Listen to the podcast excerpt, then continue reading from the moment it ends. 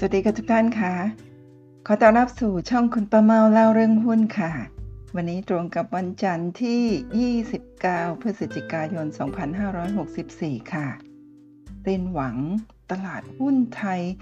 ที่สุดใน 20 ปี วันนี้ก็เป็นอีกวันหนึ่งนะคะที่ตลาดหุ้นไทย ตกลงมาอย่างแรงนะ ติดลบ 20.92 จุด หรือคิดเป็น 1.30%นะคะ หลังจากที่เมื่อวันศุกร์ที่ 26 พฤศจิกายน 2564 นะคะดัชนีตลาดหุ้นไทยติดลบถึง 37 จุด รวม 2 วันก็ติดลบไปแล้วนะคะ เกือบ 60 จุดนะคะผลหนึ่งมาจากเชื้อไวรัสสายพันธุ์ใหม่ที่ประเทศแอฟริกาใต้นะคะ โอไมครอนนั่นเองนะคะ ก็ทำให้เกิดการแพนิคทั่วโลกเลยนะคะ เดี๋ยวมาดูกันว่าในคลิปนี้คุณประเมาจะนำเรื่องราวอะไรมาเล่าให้ทุกท่านฟังกันค่ะ Warren Buffett นะบอกว่า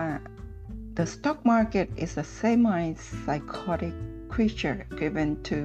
extremes of elation and despair ตลาดหุ้นเป็นสิ่งมีชีวิตกึ่งโรคจิต ที่มอบทั้งความอิ่มเอมใจ และความสิ้นหวังอย่างสุดขั้ว แล้วก็ตลาดหุ้นไทยบ้านเราในวันนี้นะคะก็อยู่ในแรนแดนลบเกือบทั้งวันนะแต่มีช่วงเช้าเนี่ยตกลงมาก่อน แล้วก็กลับขึ้นมาบวกถึง 6.94 จุดในช่วงเช้า หลังจากนั้นก็มีแรงขายอย่างแรงนะฮะตกตลอดเกือบ นะทั้งวันตั้งแต่เช้าถึงตลาดปิด แล้วก็ติดลบสูงสุดในวันนี้คือติดลบ 22.83 จุด ดัชนีลงไปที่ 1,587.78 จุด ก่อนที่ไทยตลาดจะรีบาวขึ้นมาเล็กน้อยนะฮะ ติดลบ 20.92 จุดที่เป็น 1.30%ตลาดปิดที่ดัชนี 1,589.69 จุด มีมูลค่าการซื้อขาย 115,000 กว่าล้านบาทนะหลังจากที่วันศุกร์ก็ติดลบไป 30 กว่าจุด มีมูลค่าการซื้อขาย 120,000 กว่าล้านบาทนะคะโดยในวันนี้ค่ะ Set 50 ก็นำติดลบมาอีกแล้วนะติดลบถึง 1.42%ในขณะที่ทั้งตลาดติดลบ 1.30% S Set ติดลบ 1.46%แต่ Set X Set HD ค่ะหุ้นในกลุ่มที่จ่ายปันผลสูง กลับติดลบน้อยกว่านะติดลบที่ 0.97%แล้วก็เซ็ตร้อยก็ติดลบ 1.36%ค่ะ มาดูกันค่ะว่า สถาบันภายในประเทศนะคะมีการขายสุทธิที่ 3,368 ล้านบาท โบรกเกอร์นะคะขายที่ติดลบนะคะ 1,071 ล้านบาท ต่างชาติค่ะ ขายสุทธิ 4,370 ล้านบาท แล้วก็เช่นเคยค่ะ 3 ต่อ 1 นะคะ รายย่อยค่ะ รายย่อยซื้อขึ้นมานะบวกสุทธิ 8,809 ล้านบาทนั่นเองค่ะ มาดูกันนะคะว่า Impact Loser วันนี้ที่ทำให้ตลาดหุ้นตกแรงถึง 20 จุดเนี่ย มีหุ้นตัวไหนบ้างนะคะ โดยที่ AOT เป็นผู้นำที่ดึงตลาดหุ้นลงมา ติดลบถึง 3.95 จุด ปตทติดลบ 2.4 337 จุดนะคะ KBank ติดลบ 1.2 จุด PTTEP ติดลบ 0148จุด scb ติดลบ 1.0 จุดนะ GUF ติดลบ 0.7498 จุด BBL ติดลบ 0.73 จุด BDMs ติดลบ 0.67 จุด แล้วก็ CRC ติดลบ 0.13 จุด PTTGC ติดลบ 0.48 02 จุด นี่ก็คือหุ้น 10 ตัวที่ดึงดัชนีตลาดหุ้นลงมาอย่างแรงนะโดยที่หุ้น AOT นี่ติดลบเยอะสุดเลยนะ ติดลบถึง 5.16%ปตทติดลบ 2.7% KBank ติดลบ 4.21% PTTEP ติดลบ 2.58% SCB ติดลบ 2.78% Gulf ติดลบ 1.84% BBL ติดลบ 3.7% BDMs ติดลบ 2.16% CRC ติดลบ 2.94% PTT GC ติดลบ 2.15% KBank มีมูลค่าการซื้อขายสูงสุดคือ 8,000 กว่าล้านบาท ในขณะที่ AOT มีมูลค่าการซื้อขาย 5,800 ล้านบาทค่ะ หน้านี้ค่ะในขณะที่ดัชนีติดลบนะคะ แล้วก็สไลด์หน้าเมื่อกี้ก็คือหุ้นในกลุ่มที่ดึงดัชนีลง แต่ยังมีหุ้นอีก 10 ตัวนะ ที่พยายามช่วยยันตลาดเอาไว้ไม่ให้ตกแรงไปกว่านี้นะคะนำโดยหุ้นเดลต้าค่ะ บวกขึ้นมา 5.74%นะคะอ่า Impact ก็คือบวก ทำให้ดัชนีเนี่ยบวกขึ้นมาอีก 2.55% Advance มี Impact 1.52 จุดนะคะ บวกขึ้นมา 2.93 จุดหุ้น STGT ขึ้นต่อเนื่องจากเมื่อวันศุกร์นะคะ มี Impact บวกขึ้นมา 0.42 จุดนะคะ บวกขึ้นมา 5.69%หุ้น TU ค่ะ มี Impact 0.20 จุด นะคะบวกขึ้นมา 2.59%หุ้น RCL ค่ะ หุ้นเดินเรือนะคะมี Impact 0.1765 จุดนะคะบวกขึ้นมา 6.13 จุด หุ้น BCH นะคะโรงพยาบาลมี Impact 0.17 จุดนะคะบวกขึ้นมา 3.83 จุด หุ้น EA ค่ะมี Impact 0.1589 จุด บวกขึ้นมา 0.64 จุด หุ้น JMart ค่ะ มี Impact 551 จุด บวกขึ้นมา 3.48 จุดค่ะหุ้น STA นะคะทั้งแม่ทั้งลูกนะคะบวกขึ้นมา 0.0982 จุด บวกขึ้นมา 2.40 จุด หุ้น JTS ค่ะ มี Impact 0.0903 จุดนะคะบวกขึ้นมา 1.88 จุดนะคะแล้วก็ฝั่งที่บวกเนี่ยมูลค่าซื้อขายที่สูงสุดก็จะเป็นหุ้นเจมาร์ค่ะ 2,594 ล้านบาท นั่นเองค่ะ มาดูกันค่ะในคลิปนี้นะคะคุณป้าเมานำกระทู้จากห้องสินทรมาให้ทุกท่านฟังกันอีกแล้วค่ะนะคะเป็นกระทู้ซึ่งโพสต์โดยสมาชิกหมายเลข 1533 13 นะคะเมื่อวันที่ 8 พฤศจิกายน 2564 ปีนี้นั่นเองนะโดยตั้งชื่อกระทู้ว่า จากการลงทุนในตลาดหุ้นไทยมากว่า 20 ปี ไม่เคยมีครั้งไหน รู้สึกสิ้นหวังกับตลาดหุ้นไทยเท่าครั้งนี้นะคะโดยนำบทความที่ดรนิเวศ กล่าวไว้กับกรุงเทพธุรกิจมา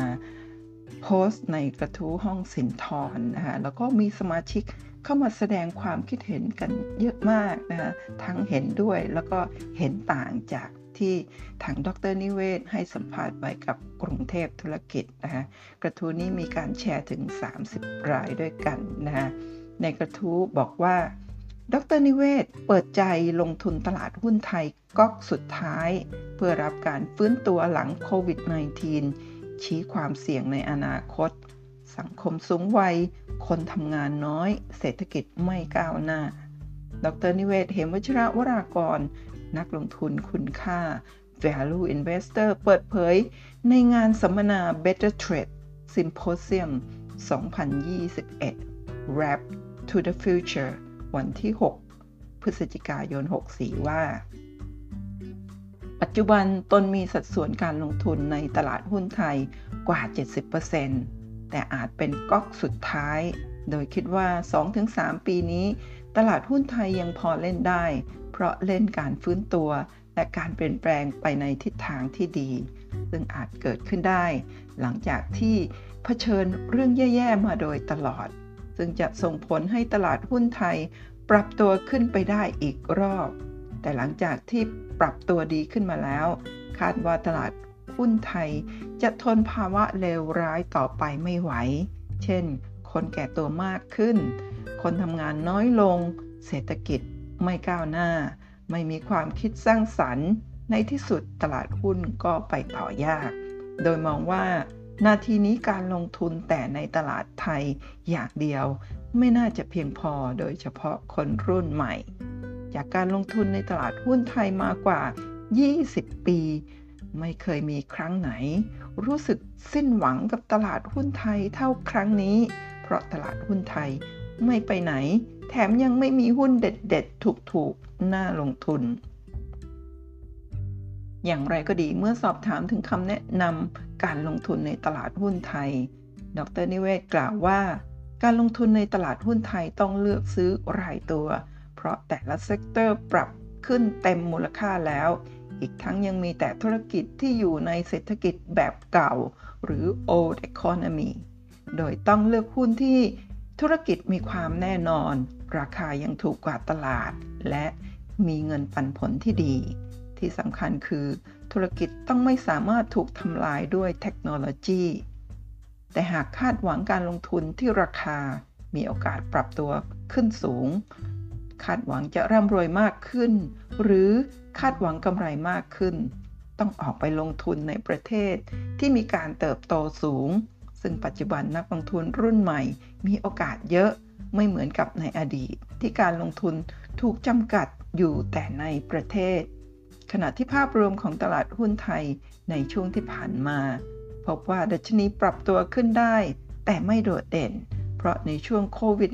-19 ปรับตัวลงมาหลายเปอร์เซ็นต์ แต่บวกกลับมาประมาณ 10%เท่านั้นขณะที่ในช่วง 5 ปีที่ผ่านมา ทั้งตลาดหุ้นและเศรษฐกิจไทย ก็ไม่ได้ขยับไปไหนไกล ส่วนในอีก 5-10 ปีข้างหน้า ยิ่งลำบาก เพราะประเทศไทย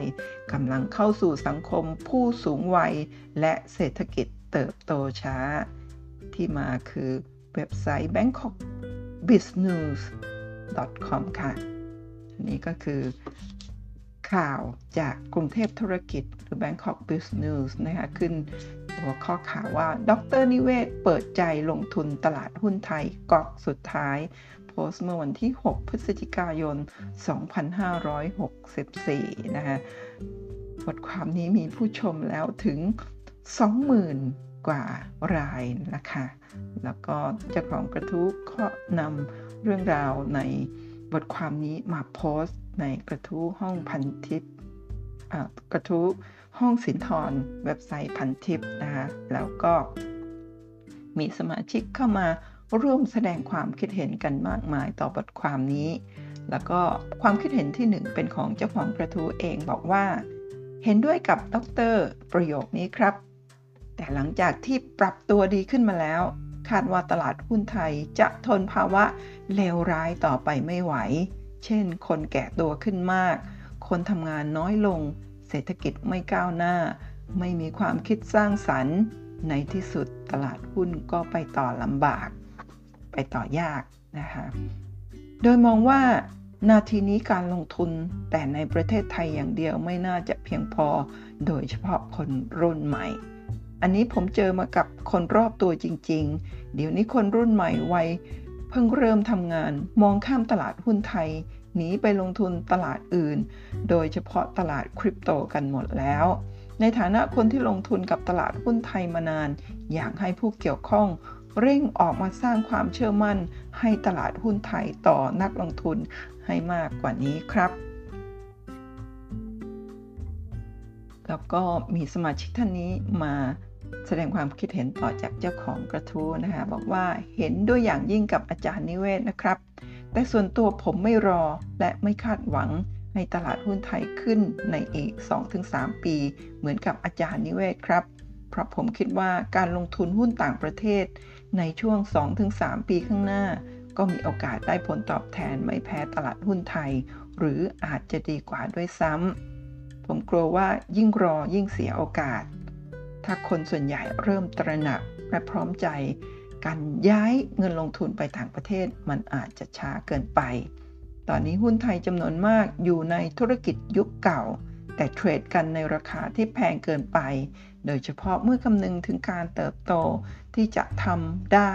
และโอกาสถูก disrupt ในอนาคต ดังนั้นส่วนตัวมองเป็นจังหวะให้ทยอยออกได้อย่างดี ภาพใหญ่ผมมองว่าเศรษฐกิจไทยรวมถึงตลาดหุ้นไทยเรา เพิ่งจะเริ่มเข้าสู่ช่วงที่ยากลำบากเองครับ สังคมผู้สูงอายุเต็มตัวยังคงต้องใช้เวลาอีกยาวนานมาก ๆ กว่าจะผ่าน ช่วงเปลี่ยนผ่านนี้ไปได้ สมาชิกท่านนี้ค่ะ ความคิดเห็นที่ 3 นะคะเวลาคอมเมนต์ที่เป็นสีเปลือกมงคุดสีแบบนี้นะคะ ก็เป็นความคิดเห็นที่เจ้าของกระทู้คัดเลือกให้เป็นความคิดเห็นดีเด่นของกระทู้นั่นเองนะคะความคิดเห็นนี้บอกว่า ขอปักเก็บมาดูอีกที 5 ปี ปกติก็ควร diversify risk บริหารพอร์ตอยู่แล้ว ส่วนตลาดไม่ไปไหน ถ้าดูดัชนี ถ้าดูรายตัวตลาดเราก็ไม่ได้แพ้ต่างประเทศ หลายตัวให้ผลตอบแทนที่ดี บางตัวถ้าเข้าจังหวะที่ดี ก็ให้ผลตอบแทนสูงมาก จังหวะช่วงโควิด ลดราคาทุกตัว ผลตอบแทนไม่แพ้ต่างประเทศ แค่เลือกถูกตัว จังหวะถูกหรือไม่ กล้าพอไหม หรือยึดติดกับธุรกิจเดิมๆ ค้าปลีก ค้าปลีก ค้าปลีก การรับความเสี่ยงแต่ละคน ความรู้และข้อมูลไม่เท่ากัน การลงต่างประเทศเงินทุนต้องพอสมควร ศึกษาจริงจัง รับความเสี่ยงค่าเงินได้ คนที่พอร์ตใหญ่มากหลายคนอาจจะไม่เหมาะลงทุนหุ้นเล็กๆ ในไทย ที่ให้ผลตอบแทนสูง ก่อนเน้นตัวใหญ่ diverse defensive ผลตอบแทนก็จะไม่หวือหวาเป็นเรื่องปกติ แต่อาจจะเหมาะกับต่างประเทศ เพราะด้วยที่ค่าเงินมูลค่ามันไม่เท่ากัน โดยเม็ดเงินที่ว่ามากในไทยไปลงบริษัทเล็กๆ ที่เป็น growth company ก็อาจจะเหมาะสมกว่าในประเทศ ขออภัยกับเหมาะสมกว่าในต่างประเทศ ส่วนหนึ่งเกิดจากค่าเงินที่ทำให้ผลตอบแทนต่างประเทศดูสูงมากด้วย แต่ถ้าไม่เป็นตามที่คาดละ่ะ รายย่อยเองก็ต้องระวังกับดักตรงนี้ดีๆ ด้วยข้อมูลความรู้ที่ไม่เท่ารายใหญ่ อย่างผมเองลง K-Bank s i r i ตอนช่วงโควิดขึ้นมา ขึ้นกันมาเหยียบเท่าตัวตอนนี้ขายกินหมดแล้วก็ใช่ว่าจะได้ผลตอบแทนไม่ดี หรือ สายการบินบางสายที่มี hidden asset ก็มาดูว่าหลังจากนี้ไปจะเป็นอย่างไร value investor สำหรับผมไม่ใช่ถือยาวจนลูกบวช แต่คือการเลือกหุ้นที่ดีในจังหวะที่ดี ประเมินมูลค่าให้ถูก โดยอาจจะใช้สถิติราคามาช่วยว่าราคาถึงมูลค่าที่ควรจะซื้อหรือขายจากประเมินพื้นฐานหรือยัง การลงทุนเน้นคุณค่า ก็ไม่ได้มีแต่ค้าปลีก แบงก์ประกัน หลายคนที่เป็นตำนานของต่างประเทศ ก็มีทั้งการลงทุนในหุ้นฟื้นตัว การลงทุนในคอมมอนดิตี้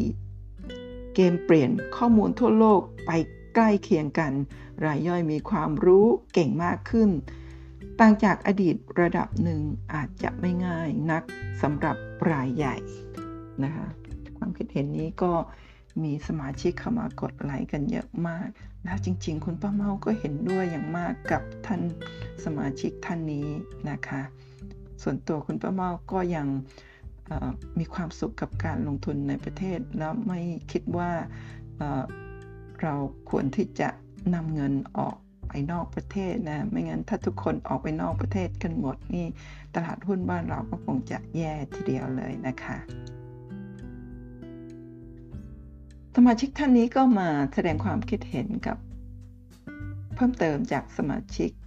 ท่านที่เพิ่งกล่าวถึงเมื่อสักครู่นี้ตรงนี้นะคะความคิดเห็นที่ 3 สมาชิกท่านนี้บอกว่าเห็นด้วยกับพี่ในหลาย ๆ มุมเลยครับ จริง ๆ ราคาหุ้นในตลาดหุ้นไทยก่อนโควิด หลายตัวไม่ได้มีอัพไซด์อะไรมาก แต่พอเจอโควิดหุ้นพื้นฐานดีจำนวนมาก ราคาลดลงไปเยอะ ทำให้มีอัพไซด์ดังนั้นก็อาจจะไม่แปลกที่ผลตอบแทนของตลาดหุ้นไทย ในช่วงปีที่แล้วจนถึงปีนี้เป็นผลตอบแทนที่ดีพอสมควร แต่ตลาดหุ้นต่างประเทศโดยเฉพาะ US ยุโรปเวียดนาม อินเดีย ก็ให้ผลตอบแทนที่ดีมาก ๆ เช่นกัน แม้จะไม่นับกำไรค่าเงิน อาจจะมียกเว้นแค่ไชน่าประเด็นสำคัญที่น่ากังวลของตลาดหุ้นไทยคือ แนวโน้มในอนาคตหลังจากจบโควิดมากกว่า หลังจากที่เศรษฐกิจเริ่มฟื้นตัวกลับไปใกล้เคียงปกติ ตลาดหุ้นไทยโดยเฉพาะหุ้นหลายตัวที่อาศัยเศรษฐกิจของประเทศ ในการเติบโต ดูแล้วน่าจะเหนื่อยมากพอสมควรกับการทำธุรกิจให้เติบโต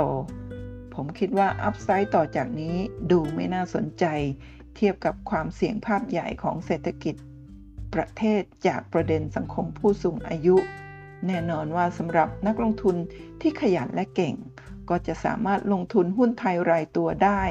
กำไรอยู่เหมือนเดิม แต่สำหรับนักลงทุนโดยทั่วไปและโดยส่วนใหญ่ผมว่าไม่ง่ายเหมือนกัน ส่วนของหุ้นต่างประเทศผมเห็นด้วยมาก ๆ อย่างหนึ่งคือ นักลงทุนที่อาจจะยังไม่คุ้นชินกับธุรกิจในต่างประเทศ และไม่ได้มีความรู้มากเพียงพอ ถ้าไปลงทุนตามกระแสเพียงเพราะไม่อยากลงทุนหุ้นไทย ก็อาจจะไม่ประสบความสำเร็จได้เช่นกัน ประโยคสุดท้ายในคุณป้าเมาเห็นด้วยอย่างมาก ๆ เลยค่ะนะคะก็สมาชิกท่านนี้ก็มาแสดงความคิดเห็นเพิ่มนะคะ ต่างประเทศผลตอบแทนดีจริง ๆ แต่เรามักจะตื่นเต้น ทุกคนเชียร์เมื่อเราเห็นผลตอบแทนที่ดี แล้วเสมอเป็นจุดที่ต้องระวังมากๆ สิ่งที่กลัวคือเรามีข้อมูลน้อยกว่า ถึงเวลาอยู่ๆเน่าเลย คราวนี้จะทำยังไง ธุรกิจก็ไม่คุ้นอีกสำหรับรายย่อยนะครับ จะหมดตัวได้ง่าย ๆ ต่างจากบ้านตัวเอง ที่ถ้าเราเลือกหุ้นที่เรารู้จักมันดี เราอาจจะไม่ตกใจแต่กลับซื้อเพิ่ม หรือก่อนมันจะเน่า หรือตลาดจะเน่า เราอาจจะได้กลิ่นขยับตัวก่อน เหมือนที่ทุกคนบอกเรามีอะไรซ่อนอยู่ จุดที่ผมกลัวที่สุดคือ จุดที่สูงสุดมักจะอยู่ในจุดที่คนบอกว่า ดีมากๆโบรกเชียไอดอลเชียและมักมีอะไรซ่อนอยู่เสมอ โดยที่เขาไม่บอกเรา โดยปกติตลาดมักจะโหยหา yield ตามความเสี่ยงเสมอ สมาชิกท่านนี้ก็มาแสดงความคิดเห็นเพิ่มบอกว่า หุ้นไทยดีๆ เช่น K-Bank หรือตัวใหญ่ๆ หลายตัวจากโควิด มาปัจจุบันได้เป็นเท่าตัวหรือ 1 เด้ง 2 เด้ง แต่พอหันไปดูหุ้นอื่น เช่น J JTS Delta T AS และอีกหลายตัว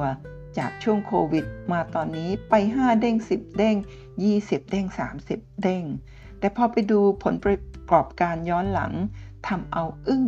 หลายตัวราคาขึ้นสวนทางกำไร หลายตัวราคาไปเกินกว่าที่มันควรจะเป็น ราคาเหมือนมองไปที่ 10 ปีข้างหน้าในอนาคต แบบว่าสามารถรักษาการทำกำไรให้บริษัทได้มากขึ้นทุกปี ไปทุกๆปีตลอด 5-10 ปีข้างหน้า จนทำให้บางทีมือใหม่ก็งงๆว่าควรเล่นหุ้นตัวไหนดี หุ้นปั่นคนก็ชอบเตือนว่าให้อยู่ไกลๆ แต่ทำไมแต่ละตัวราคาพุ่งไปไกล เกินหุ้นพื้นฐานดีขนาดนั้น คนเลยหนีไปเล่นคริปโต ไปเล่นหุ้นเติบโตที่ต่างประเทศแทน หุ้นไหนดีมีอนาคต ราคามันก็ไปตามที่มันควรจะเป็น ได้เป็นกอบเป็นกำกว่าเล่นหุ้นไทยตัวดีๆ มันคง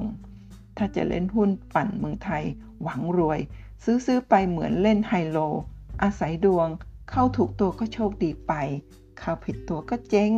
คนมันเลยคิดไปว่าเล่นคริปโตดีกว่า จิ้มจิ้มไปเถอะ ตัวที่คนฮิตฮิตกัน เลือกสักตัวสองตัว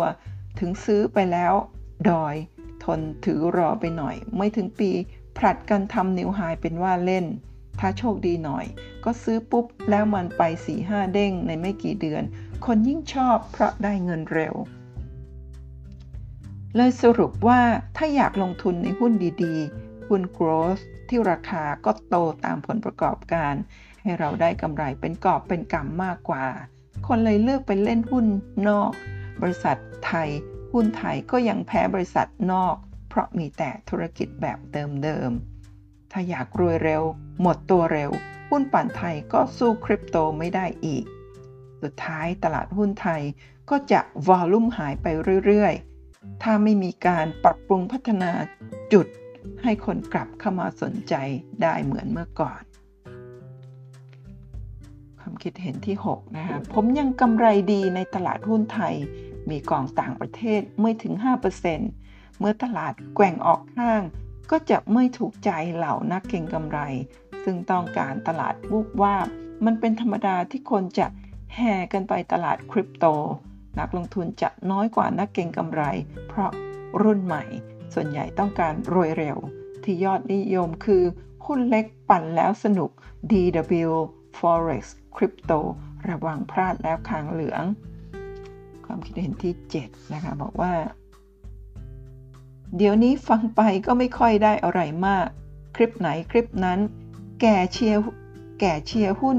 ขออภัยแก่เชียร์เวียดนามอย่างเดียว แต่แกพูดถูกนะ คนเข้าช่วงหลังๆนี้ตลาดหุ้นไม่สามารถสร้างผลตอบแทนได้เหมือนนักลงทุนรุ่นก่อนๆได้แล้ว ผมเองก็หวังแค่ 6-7%ก็พอใจแล้ว ส่วนเจ้าของกระทู้พูดถึงคริปโต ตอนนี้ผมผลตอบแทนดีจริง แต่อนาคตก็ไม่มีใครรู้ อย่างไรอยากให้แบ่งสัดส่วนเพราะมันเสี่ยงมาก ๆ กระทู้นี้โพสต์เมื่อวันที่ 8 พฤศจิกายนนะวันนี้คือวันที่ 29 พฤศจิกายนก็คือประมาณเกือบสองสามสัปดาห์ที่แล้วนั่นเองนะเพราะฉะนั้นตอนนี้อาจหลายๆอย่างอาจจะเปลี่ยนแปลงไปโดยเฉพาะดัชนีตลาดหุ้นไทยนะคะ ความคิดเห็นย่อยนะคะบอกว่าต้องดูกราฟเวียดนามดีเจดาวโจนส์ฮ่องกงนิเคอิดัคเยอรมนีเสียหน่อยละครับ พูดแล้วน่าสนใจว่าจังหวะนี้ดีจริงหรือพูดถึงกราฟนี่เมื่อวานเมื่อวันก่อนนะคะคุณประเมาทำคลิปบทความของดรนิเวศนะคะวิกฤตตลาดหุ้นจะฟื้นหรือไม่อะไรประมาณนี้คุณประเมามีทำคลิปของตลาดหุ้นในต่างประเทศหลาย ๆ ประเทศทั่วโลกเลยนะ ตลาดหลัก ๆ ก็ลองเข้าไปดูในคลิปโพสต์ไปเมื่อ 2 วันก่อนนั่นเองนะคะ เดี๋ยวถ้าไม่ลืมเดี๋ยวคุณประเมาจะนำคลิปนี้มาแปะหลังหลังคลิปนี้นะหรือไม่ก็ทำลิงก์ใต้คลิปนี้อีกทีหนึ่งนั่นเองนะฮะจะได้เห็นกราฟของหุ้นในประเทศต่างๆ หลายๆ ประเทศนั่นเองค่ะ ความคิดเห็นนี้ก็บอกว่า เวียดนามขึ้นมามากแล้ว ผมกำไร 50%กว่ายังไม่ได้ขาย แต่มองว่ายังไปได้แต่อาจไม่เร็วนัก ท่านนี้ก็มาบอกว่า ผมทยอยไปเวียดนามมาสักพักแล้วครับ คิดว่าจะทยอยทยอยลงไปเรื่อยๆครับเพื่อเป็นจริงอย่างที่เขาบอก เวียดนามตอนนี้เหมือนไทยเมื่อ 20-30 ปีที่แล้ว ถ้าเป็นจริงราคาตอนนี้จะยังต่ำอยู่ ผมขอเสี่ยงกับเวียดนามดีกว่า ดีกว่าเสี่ยงกับเหรียญครับนี่บอกว่าเวียดนามขึ้นมามากแล้ว ผมกำไร 50%กว่ายังไม่ขาย แต่มองว่ายังไป ได้แต่อาจไม่เร็วนัก แล้วก็สมาชิกท่านเดิมก็เข้ามาตอบว่าครับ แต่ปัญหาคือบ้านเรา 2,000 2,000 จุดนะไม่รู้จะไปถึงหรือเปล่านี่สิครับ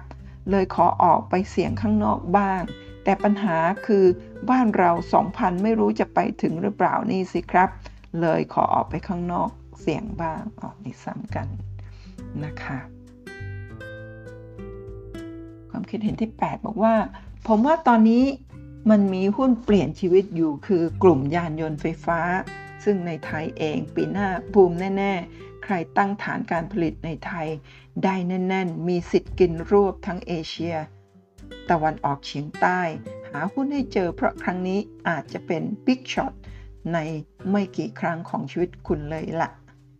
สมาชิกอีกท่านหนึ่งมาบอกว่า ยุคนี้ใครจะถือยาวเพื่อรับ ผลตอบแทนในตลาดหุ้นไทยคงยาก ในเมื่อปัจจุบันมีทางเลือกลงทุนในตลาดที่ให้ผลตอบแทนดีกว่าหุ้นไทย ไม่มีอะไรน่าสนใจ อย่างที่ด็อกเตอร์ว่าไว้ผมเห็นด้วย ความคิดเห็นที่ 11 บอกว่า หุ้นไทยไม่น่าสนใจเลยครับ เมื่อเทียบกับประเทศอื่น ๆ ทั้งพื้นฐานประเทศที่นับวันจะถดถอยลง และบรรดาข้อมูล ข่าววงในที่รายย่อยได้ช้ากว่าพวกบรรดาแก๊งขายใหญ่ครับ ไม่แปลกที่คนจะไปหันเล่นเหรียญหรือไปลงทุนในหุ้นต่างประเทศกองต่างประเทศ อย่างได้ผลตอบแทนดีกว่าลงทุนหุ้นไทยครับ ใครถือกอง Index ไว้ผลตอบแทนย้อนหลังไปไม่ได้อะไรเลยฮะ หนักกว่าหุ้นอีก ถ้าหุ้นถูกตัวก็ยังพอไหว แต่ดัชนีไม่ไปไหน นี่ก็จบละฮะ ความคิดเห็นที่ 12 บอกว่า เซตก็มียุครุ่งเรือง ยุคทองของมัน เช่นปี 2009 ถึง 2013 ที่ให้ผลตอบแทนดีที่สุดแห่งหนึ่งของโลก ยิ่งกว่าดัชนี NASDAQ อีก แต่หลังจากกลางปี 2013 ก็หมดช่วงฮันนีมูนแล้ว และคนก็ลืมไปว่าช่วงหนึ่ง มันทำผลตอบแทนดีมาก แต่จริง ๆ ปี 2018 นะ2561 ตลาดหุ้นก็ขึ้นจากปี 2013 ที่ 1,600 กว่าจุดขึ้นไป 1,850 กว่าจุดด้วยนะคะ ความคิดเห็นที่ 13 บอกว่าด็อกเตอร์เล่นแต่ CP 7-Eleven หรือ CPO ราคา 7 บาท โรงพยาบาลกรุงเทพ BGH ในอดีตนะฮะสมัยก่อนพา 10 บาท คือที่สุดแล้วด้วยวินัยการลงทุนที่ดีเยี่ยมของดร แต่รอบนี้ผมว่าบริษัทโดนกินส่วนแบ่งทางการตลาดจากการรุกคืบของเทคโนโลยีเยอะมาก Market Cap หายพอสมควร บวกกับกองทุนไทยไม่ว่าจะเป็นกบขประกันสังคม ที่ส่วนใหญ่ถูกล็อกให้ลงทุนในหุ้นไทยทำให้สภาพคล่องของหุ้นหายไปเยอะ แม้ว่าจะ แม้ว่าจะ แตก par เพิ่มจำนวนหุ้นแล้วก็ตาม กองทุนพวกนี้ซื้อทุกเดือนสะสมมาเรื่อย ๆ หลายปี จนเห็นผลกันวันนี้ สมาชิกเข้ามาตอบความเห็นย่อยบอกว่า ผมซื้อ CPALL ได้ถูกกว่าด็อกเตอร์ซะอีก ช่วงนั้นผมซื้อ 5 บาท 60 มาหลายแสนหุ้น แต่ผมไม่อึดเท่ากับด็อกเตอร์เลยไม่รวยเท่าฮ่าฮ่าฮ่าฮ่าสมาชิก ท่านนี้ก็เข้ามาตอบเพิ่มเติมนะคะว่า ถ้ายังถืออยู่กำไรน่าจะหลายสิบล้าน แบบนี้ไม่ต้องซื้อขายบ่อยๆเลย ถือยาวๆได้เลยครับ แล้วก็มีความคิดเห็นย่อยเข้ามาแสดงความคิดเห็นเพิ่มนะคะ ผมถืออยู่หลายเดือน ราคาแทบไม่ขยับไปไหนเลย ก็พูดถึงหุ้น CPALL ในอดีตนะคะเห็นตัวอื่นวิ่งเอาวิ่งเอาเลยอดใจไม่ไหวขายทิ้งไปแค่ 2 เดือน ดันมีข่าวจับมือเข้าปั๊ม PTT วิ่งพรวดไป 7 บาทกว่า เสียใจมาก คุณสมาชิกซูเปอร์แมน 2007 นะคะก็เข้ามาบอกว่า สมัยนั้นผมถือ BGH คือ BDMs ในวันนี้นะคะ25 บาท มันวิ่งไปหลักร้อยและแตกพาจาก 10 ลงมาเหลือพา 1 บาท สมาชิกอีกท่านหนึ่งเข้ามาบอกว่า ซื้อช่วงเดียวกันเลยครับ ผมขายไปตั้งแต่ 170 นี่คงพูดถึงหุ้น BGH นะก่อนแตกพา เพิ่งกลับมาซื้อใหม่ช่วงโควิด ยังถือยาวจนถึงตอนนี้ ตัวนี้ถือแล้วสบายใจมาก แทบไม่ต้องติดตามดู เพราะเป็นปัจจัย 4 ของมนุษย์ และตอบโจทย์สังคมสูงวัยได้ดีตัวหนึ่งในอนาคต ส่วนผลตอบแทนก็ไม่แย่อะไร และอนาคตยังมองว่า บริษัทลูกที่ลงทุนหลายบริษัทน่าจะผลิดอกออกผลหรือเอาเข้าตลาดได้ ส่วนตัวไม่ได้กังวลเรื่องคนแก่ ไม่งั้น เมดายุโรป ญี่ปุ่น ก็คนแก่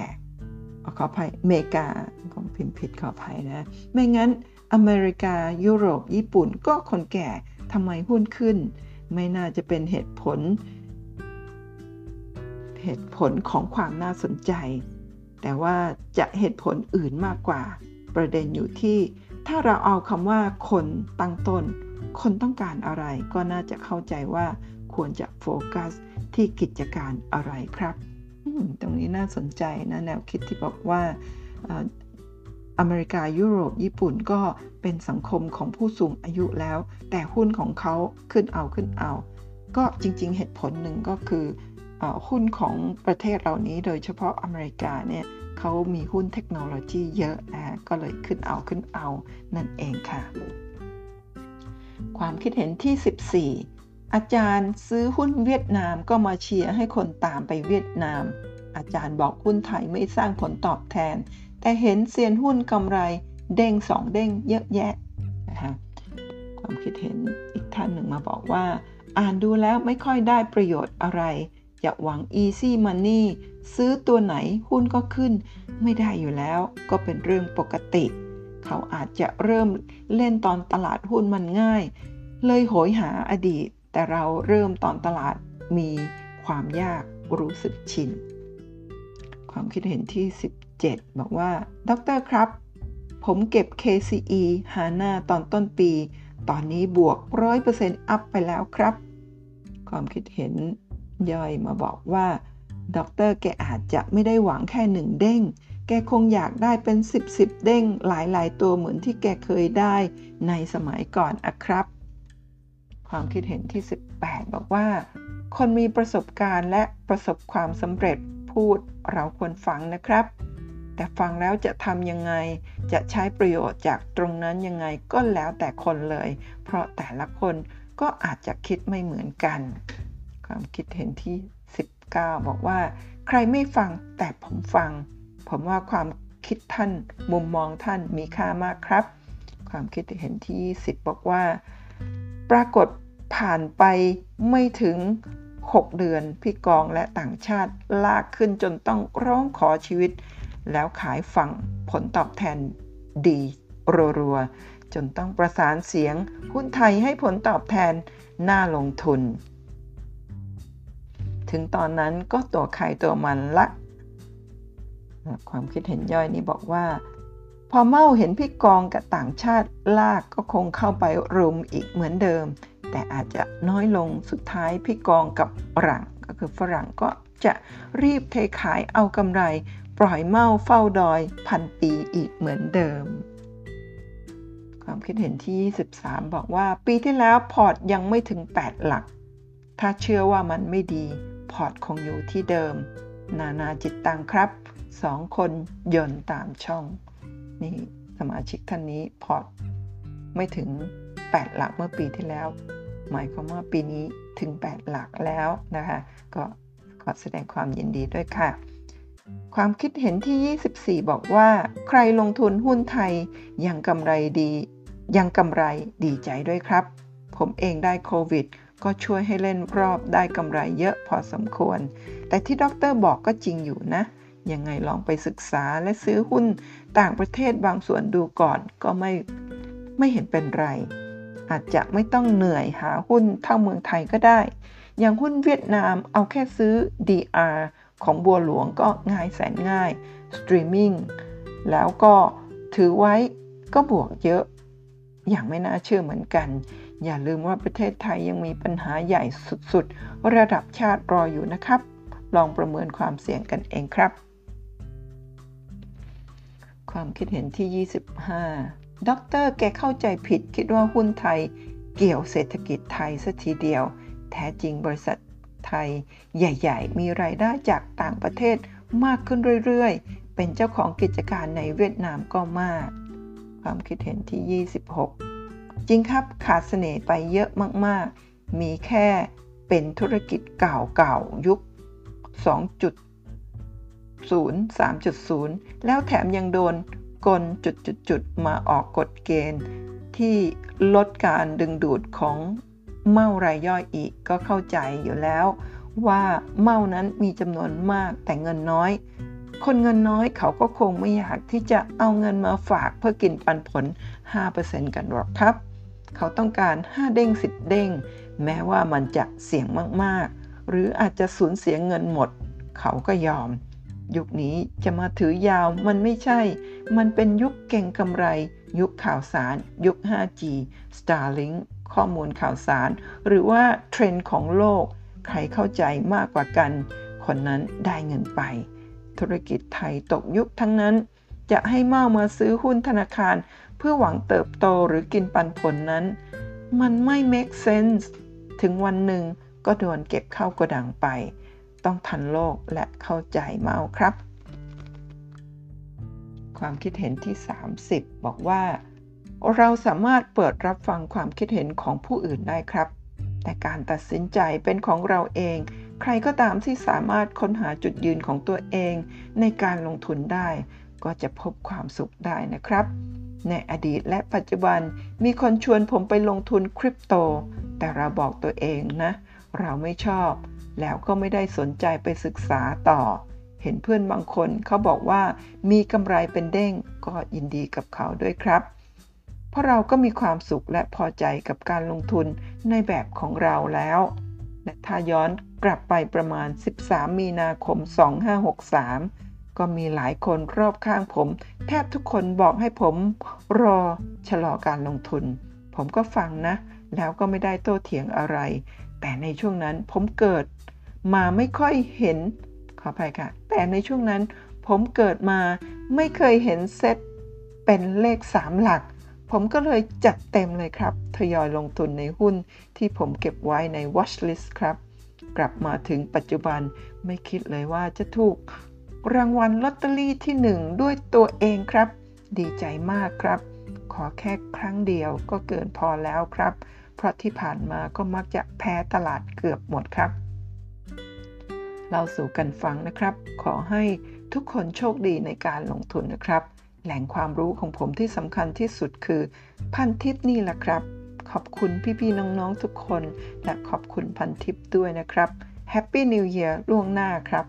ล่วงหน้าตั้ง 2 เดือนเลยนะคะ ก็แสดงว่าเข้าไปซื้อในช่วงที่ตลาดหุ้นลงช่วง 900 กว่าจุดนะคะยินดีด้วยนะ เก่งมาก ๆ เลยก็โชคดีที่มีถือเงินสดอยู่นะคะ ความคิดเห็นที่ 32 คนเรารับความเสี่ยงหรือความรู้ไม่เท่ากันนะด็อกเตอร์ ไม่งั้นยุคนี้จะยังมีคนฝากเงินกินดอกเบี้ย หรือซื้อพันธบัตรออมทรัพย์ หรือหุ้นกู้ ที่เปิดกี่ทีก็แป๊บเดียวหมด หรือความคิดเห็นที่ 33 คนเก่งกำไรกันน้อย VI เดือดร้อนจิ ราคาไม่ไปไหนฮิฮิความคิดเห็นที่ 36 ประเด็นที่น่าสนใจก็คือ ตลาดหุ้นไทยไม่มีหุ้นดีๆ ถูกๆ อยู่จริงหรือ หรือว่ามี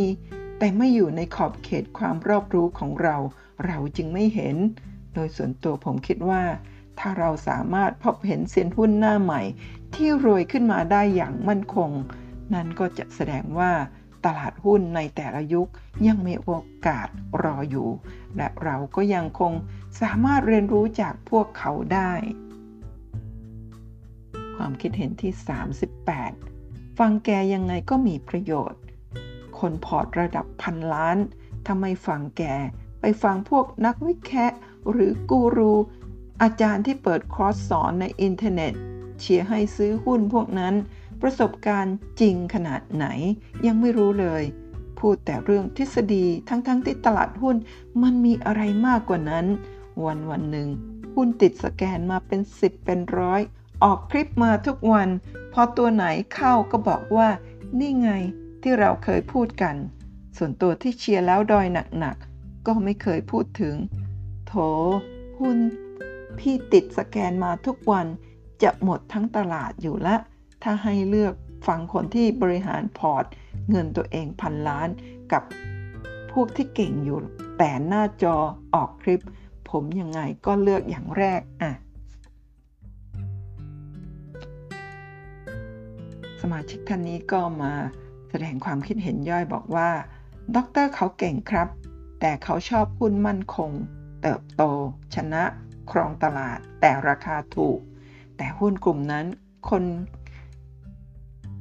คนแกะจนพรุนหมดแล้ว แทบไม่มีตัวถูก เพราะศึกษาการเลือกแบบ VI กันเพียบ ตัวที่ด็อกเตอร์จะสนใจ มันเลยหายากมาก ๆ เพราะหุ้นดี PE ก็สูงริ้วไปแล้ว ถ้าอยากจะทำกำไร ต้องมาเล่นหุ้นเล็กหุ้นกลาง ซึ่งด็อกเตอร์เอาเงินก้อนใหญ่มาลง ก็จะเป็นการลากราคาหุ้นทันที แต่คนเงินหลักแสนหลักล้าน แรก ๆ เอามาลงราคาก็ไม่วิ่งมาก ผมยังเคยซื้อหุ้นที่ใช้เงินไม่กี่หมื่น ราคาก็จะวิ่งแล้ว เพราะสภาพคล่องน้อย คนไม่ซื้อขาย ผ่านไป 2-3 เดือน คนรู้ ผมกำไร 5 เท่า เพราะคนไล่ซื้อรัวๆ แต่ด็อกเตอร์ซื้อแบบนี้ไม่ได้ไงครับ พอร์ตเข้าโตจนเอาเงินใหญ่เกิน เข้ามาซื้อราคาจะวิ่ง เพราะเงินด็อกเตอร์ไม่ใช่เพราะพื้นฐาน แล้วอย่างการที่เลือกหุ้น ที่ยังมั่นคงผลลัพธ์ออกมาแล้ว กว่าผลจะออกคนไล่เก็บจนแพงหมดแล้วครับ ความคิดเห็นที่ 39 นะจากคุณเตียวกงจื้อบอกว่า ผมว่าตลาดไทยช่วงนี้ใกล้ปลายปี บวกขึ้นมาเยอะแล้วจากต้นปีที่ 1,427 จุด บวกกับตอนนี้สภาพเศรษฐกิจในไทย และทั่วโลกยังชะลอตัว โดยไทยในตอนนี้หลายธุรกิจกำลังปรับตัว แต่งตัวใหม่ เลยดูสภาพโดยรวมอย่างไม่ขยับ ส่วนตัวคนที่มีเงินเยอะระดับหลายพันล้าน เขาจะไปลงทุนต่างประเทศก็ไม่แปลก แต่ยุคนี้เป็นยุคแห่งการเก่งกำไร เพราะคน ส่วนใหญ่ในตลาดมองว่านี่ไม่ใช่เวลาถือหุ้นยาวๆ ในตลาดหุ้นไทย ตอนนี้ตลาดเหมาะกับการเก่งกำไร ดังนั้นสาย VI แบบท่านก็คงไม่ชอบ เพราะราคาหุ้นขึ้นลงแต่หุ้นกลางหุ้นเล็ก หุ้นใหญ่น้อยมากที่จะขยับไปยาวๆ บวกกับมีตลาดคริปโตมาแชร์เงินออกไปอีก ดังนั้นมุมมองแกจะดูตลาดไทยไม่ค่อยน่าลงทุนก็ไม่แปลก ความคิดเห็นที่ 40 ค่ะ ด็อกเตอร์เขาจะไปชอบได้ยังไง หุ้นใหญ่ไม่โตเพราะหุ้นใหญ่อยากโตไวๆ ก็ต้องเสี่ยงไปเปิดตลาดใหม่ พอเสี่ยงด็อกเตอร์ก็ไม่ชอบ ตอนนี้กระแสเทคโนโลยีเข้ามา disrupt ธุรกิจเดิมๆ หมดยุคของเจ้าถิ่นกินเรียบแล้วตอนนี้เป็นยุคสงครามโลกที่ทุกบริษัทสามารถไปตีต่างชาติได้ แต่ด้วยความที่ด็อกเตอร์ไม่ชอบเสี่ยง สงครามมันกำลังเกิดไม่รู้ใครจะชนะ มันเลือกไม่ได้อยู่แล้ว แต่พวกคนเงินน้อยนี่โอกาสเลย อย่างคริปโตนี่โคตรเสี่ยงเลย เวลาไปเล่นเหรียญเล็กๆ ถ้าคุณไม่เล่น คุณอาจจะเสียตังค์ทั้งหมด แต่ถ้าได้อาจจะกำไรนับ ร้อยนับแสนเท่า ถ้าไม่คิดค่าธรรมเนียมถ้าคุณซื้อหุ้น ออภัย ถ้าคุณซื้อทุกเหรียญในตลาดด้วยเงินเท่ากัน ผ่านมา 1 ปี คุณจะได้กำไรบางเหรียญที่ทำให้ทั้งพอร์ตโตหลายสิบเท่า หรือก็คือพอคุณขาดทุนจากหลายๆเหรียญก็จริง แต่ขาดทุนสูงสุดแค่ร้อยเปอร์เซ็นต์แต่เวลากำไรมันไม่จำกัด ถ้าพูดเป็นตัวเลขมีหนึ่งเหรียญที่เป็นกระแส วิ่งมาจนผลตอบแทนใน 1 ปีมีจำนวนเด้งสูงกว่าจำนวนคริปโตทั้งหมดในตลาด แปลว่า ถ้าเหมาหมดไม่คิดค่าธรรมเนียม ลงทุนซื้อทุกเหรียญรวม 1 ล้าน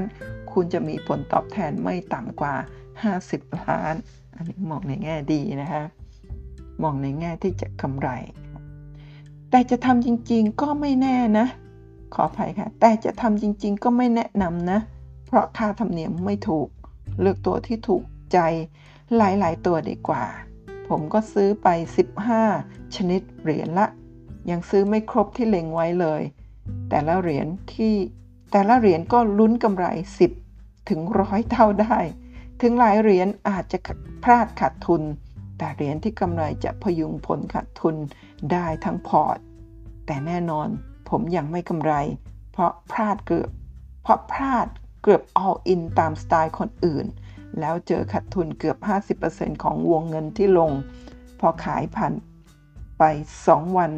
มันก็ราคาพุ่ง 100%ใน 24 ชั่วโมง ด้วยความที่ไปคุยกับพวกชอบลงทุนแบบ all in ไม่เจ๊งก็รวยเลย เผลอลงเยอะแล้วพลาด ตอนนี้ก็เลยกระจายไปเสี่ยงลดลงละ ไปเพิ่มข้อมูลที่ต้องการหาหลาย ๆ เหรียญ แทนโฟกัสบางเหรียญแล้ว all in แล้วใช้ตัวคูณแบบคนอื่น ความคิดเห็นที่ 42 นะคะ ลงทุนในช่วงนี้นอนไม่เคยหลับสนิท เงินที่เราลงทุนหวังว่าจะลงไปยาวๆ มันไม่มี รู้สึกว่ามันพร้อมจะลงเหวได้ตลอดเวลา ความคิดเห็นที่ 44 บอกว่า ที่จริงหลายปีมานี้ มันก็พอมีขาขึ้นรอบใหญ่ ให้คนพอร์ตใหญ่เล่นได้นะ เท่าที่จำได้ปี 2552 ถึง 2553 ก็คือหลังวิกฤต hamburger crisis หรือ subprime crisis นะคะ นี่ก็ขึ้นมารอบใหญ่ หลังน้ำท่วมปี 2554 ก็ขึ้นมาแบบรอบกลางๆ ใกล้ๆนี้เลยก็คือเดือนมีนาคมถึงพฤษภาคมปีที่แล้วนี่เองก็คือ 2563 ช่วงวิกฤตโควิดนะคะลงหนักแล้วขึ้นมาแรง มีจังหวะเล่นได้ ผมว่าปีที่แล้วมาปีนี้มีหลายคนได้กำไรเป็นกอบเป็นกำเลยนะ เหมือนว่าดรนิเวศท่านลงทุนในรูปแบบเดิม ซึ่งยากแล้วสมัยนี้ที่จะให้ตลาดขึ้นยกแผง ขึ้นต่อเนื่องยาวนาน ความคิดเห็นที่ 43 จริง ๆ ความคิดเห็นนี้เป็นความคิดเห็นก่อนสุดท้าย แต่คุณป้าเมานำมาอยู่ในสไลด์สุดท้าย เพราะว่าด้วยหน้านี้ค่ะ สมาชิกท่านนี้ไม่ได้เขียนข้อความอะไรเลย แต่แปะรูปนี้นะคะ ซึ่งได้มาจากผู้จัดการออนไลน์นะเผยแพร่เมื่อวันที่ 7 พฤศจิกายน 2564 นะหน้านี้นะเป็นหน้ากราฟิกบอกว่า ตลาดหุ้นไทยปี 65 คือ 2565 คาดดัชนี 1,800 จุด ฟันฟลอไหลเข้าแตะแสนล้านบาท แล้วก็คงจะมีข่าวอยู่ในอยู่ในหน้านี้ด้วยนะ แต่คุณป้าเมาไม่ได้นำข่าวมานะคะ ไม่ได้นำข่าวมาอ่านให้ทุกท่านฟัง ก็นำเฉพาะหน้านี้มาให้ดูว่าก็ต้องรอติดตามกันดูว่าจะเป็นจริงตาม ตามนี้หรือไม่นะคะในปีหน้าดัชนีจะอยู่ที่จะขึ้นไปถึง 1,800 จุดได้หรือไม่นะคะก็นั่นก็คือทั้งหมดของกระทู้นะจากการลงทุนในตลาดหุ้นไทยมากว่า 20 ปี ไม่เคยมีครั้งไหนรู้สึกสิ้นหวังกับตลาดหุ้นไทยเท่าครั้งนี้นะ เป็นบทความที่ดรนิเวศพูดถึง นะคะของกรุงเทพธุรกิจก็ขอขอบคุณเจ้าของกระทู้ที่นำบทความของดร นิเวศมาโพสต์ในกระทู้ห้องสินทรแล้วก็ขอบคุณสมาชิกทุกๆท่านที่เข้ามาแสดงความคิดเห็นทั้งเห็นด้วยและเห็นต่าง คุณประมอก็หวังว่าทุกท่านจะนำความคิดเห็นไม่ว่าจะเป็นความคิดเห็นที่เห็นด้วยเห็นต่างนะก็นำไปศึกษาต่อถึงความเป็นไปได้ว่าจะเป็นอย่างไรต่อไปนั่นเองนะคะ สุดท้ายคุณประมอกก็นำกราฟนะของเซตนะจากโปรแกรม e-finance มาให้ทุกท่านดูกัน วันนี้นำกราฟเซตเป็น time frame year ใกล้ๆเลยค่ะ มองกันยาวๆ นี่ก็คือช่วงปี 1980 กว่า ก่อนที่ตลาดหุ้น ช่วงนั้นตลาดหุ้น ขึ้นแรงนะไปทำจุดสูงสุด ก่อนที่จะเจอวิกฤตต้มยำกุ้ง ตอนนั้นขึ้นไปทำจุดสูงสุดที่ 1,789 จุดนะประมาณปี 1992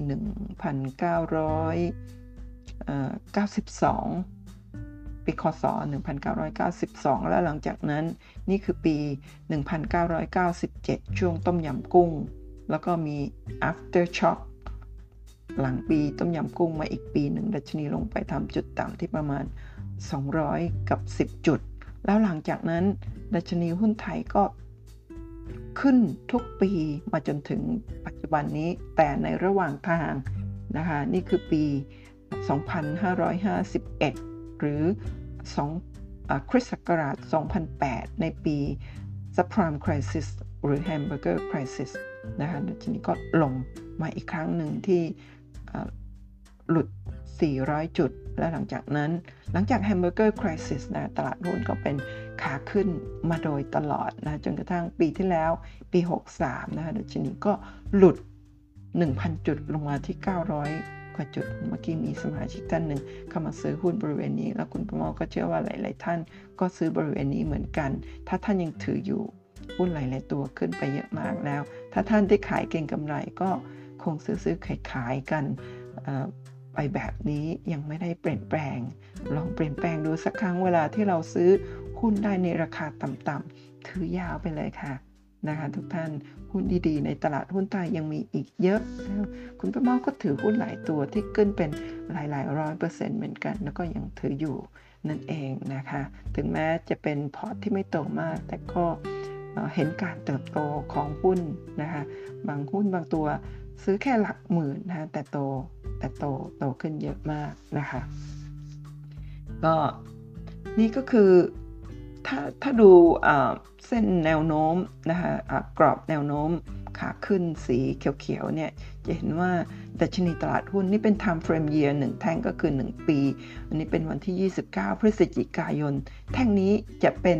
แท่งที่จะเป็นการเคลื่อนไหวของดัชนีไปอีกเดือน 1 เดือนกว่าๆนะพรุ่งนี้เป็นวันที่ 30 เป็นวันสุดท้ายของเดือนพฤศจิกายน แล้วก็เป็นเดือนธันวาคม เพราะฉะนั้นแท่งนี้จะเป็นแท่งที่มีการเคลื่อนไหวของราคาพรุ่งนี้อีกวันหนึ่ง แล้วก็เดือนธันวาคมอีก 1 เดือน จะดูว่าตลาดหุ้นไทยจะไปต่อหรือลงมาต่อถ้าลงนะคะก็จะมีแนวรับนี้แนวรับต่ำสุดของปีนะคะอยู่ที่ 1,428 จุด ถ้ารับไม่อยู่ แนวรับถัดไปจะลงไปลึกได้ถึง 1,230 จุด แต่ถ้ารับอยู่มีโอกาสกลับขึ้นไปนะคะก็จริงๆ แนวต้านจิตวิทยาก็คือน่าจะ 1,600 จุด วันนี้หลุดมาแล้วนะคะแนวรับขอภัยแนวต้านถัดไปก็เป็นไฮเก่าที่ 1,852 จุด แต่จะเกิดขึ้นปีนี้หรือไม่หรือต้องรอ ปีหน้าเหมือนกับที่กรุงเทพธุรกิจทำหน้ากราฟิกเอาไว้นะคะแล้วก็ในระยะยาวนะตอนนี้ตลาดหุ้นไทยถ้าอยู่บริเวณแถวนี้เนี่ยก็คืออยู่ในโซนต่ำของขาขึ้นระยะยาวๆ เพราะฉะนั้นคุณป้าเมาเชื่อว่าหุ้นหลายตัวเนี่ยน่าจะมีหุ้นที่เราสามารถเข้าไปดู แล้วก็หาหุ้นที่ราคายังไม่ไปไหนอยู่ก็มีโอกาสนะคะซื้อแล้วก็ถือยาวๆ รอ ตลาดขาขึ้นรอบใหญ่ที่มีโอกาสไปถึง 2,000 กว่าจุดนะมีเซียนหลายท่านก็ทำนายเอาไว้ว่าในอนาคตมีโอกาสไปก็ตามกราฟแบบนี้นั่นเองนะคะก็ลองติดตามไปเรื่อยๆนะคะหวังว่าตอนนี้ทางบริษัทยาหลาย ๆ แห่งเนี่ยจะสามารถจะผลิตวัคซีนที่ ต้านไวรัสสายพันธุ์ใหม่ของแอฟริกาใต้ในเร็วๆนี้นะคะก็จะเป็นข่าวดีที่จะทำให้ตลาดหุ้นทั้งโลกนะคะกลับแรลี่กลับขึ้นไปใหม่ได้นะคะคงไม่ได้ซ้ำเติมทำให้ตลาดหุ้นลงมาอีกนะคะก็หวังเป็นอย่างนั้นเราก็ติดตามกันไป แล้วก็ศึกษาหุ้นที่ดี แล้วก็ทยอยเก็บเข้าพอร์ตกันนะคะทุกท่าน คำเตือนค่ะการลงทุนมีความเสี่ยงนะผู้ลงทุนควรศึกษาข้อมูลก่อนตัดสินใจลงทุนกันนะคะทุกท่านขอบคุณทุกท่านที่ติดต่อสอบถาม เรื่องของประตูรีโมทไปที่ล็อกบอยนะทั้งใน Facebook แล้วก็แล้วก็ Line Official นะคะ ก็ประตูรีโมทเปิดด้วยมือถือจากที่ไหนก็ได้นะเริ่มต้น 15,900 บาท ตอนนี้มีฟรีเซนเซอร์กันหนีบและอุปกรณ์ต่อ Wi-Fi เปิดประตูจากมือถือได้นะ มีบริการผ่อน 0% 3 เดือนด้วยค่ะ ประตูรีโมทหลังคากันศาสตร์กรอนประตูดิจิตอลนะคะติดต่อที่ Facebook Fanpage Lockboy หรือว่าเข้าไปที่ Line Official นะคะพิมพ์ at Lockboy add friend แล้วก็เข้าไปสอบถามรายละเอียดได้ค่ะ ขอบคุณทุกท่านสำหรับการติดตามช่องคุณประเมาเล่าเรื่องหุ้นผ่านทั้งช่องทาง YouTube แล้วก็พอดแคสต์คุณประเมาเล่าเรื่องหุ้นขอบคุณทุกท่านสำหรับการกดติดตามการ subscribe ไลค์แชร์นะขอให้ทุกท่านโชคดีในการลงทุน เลือกหุ้นได้ถูกตัว พอร์ตหุ้นเติบโตเป็นเด้งเด้งเด้งนะคะ พบกันใหม่คลิปหน้าค่ะ สวัสดีค่ะ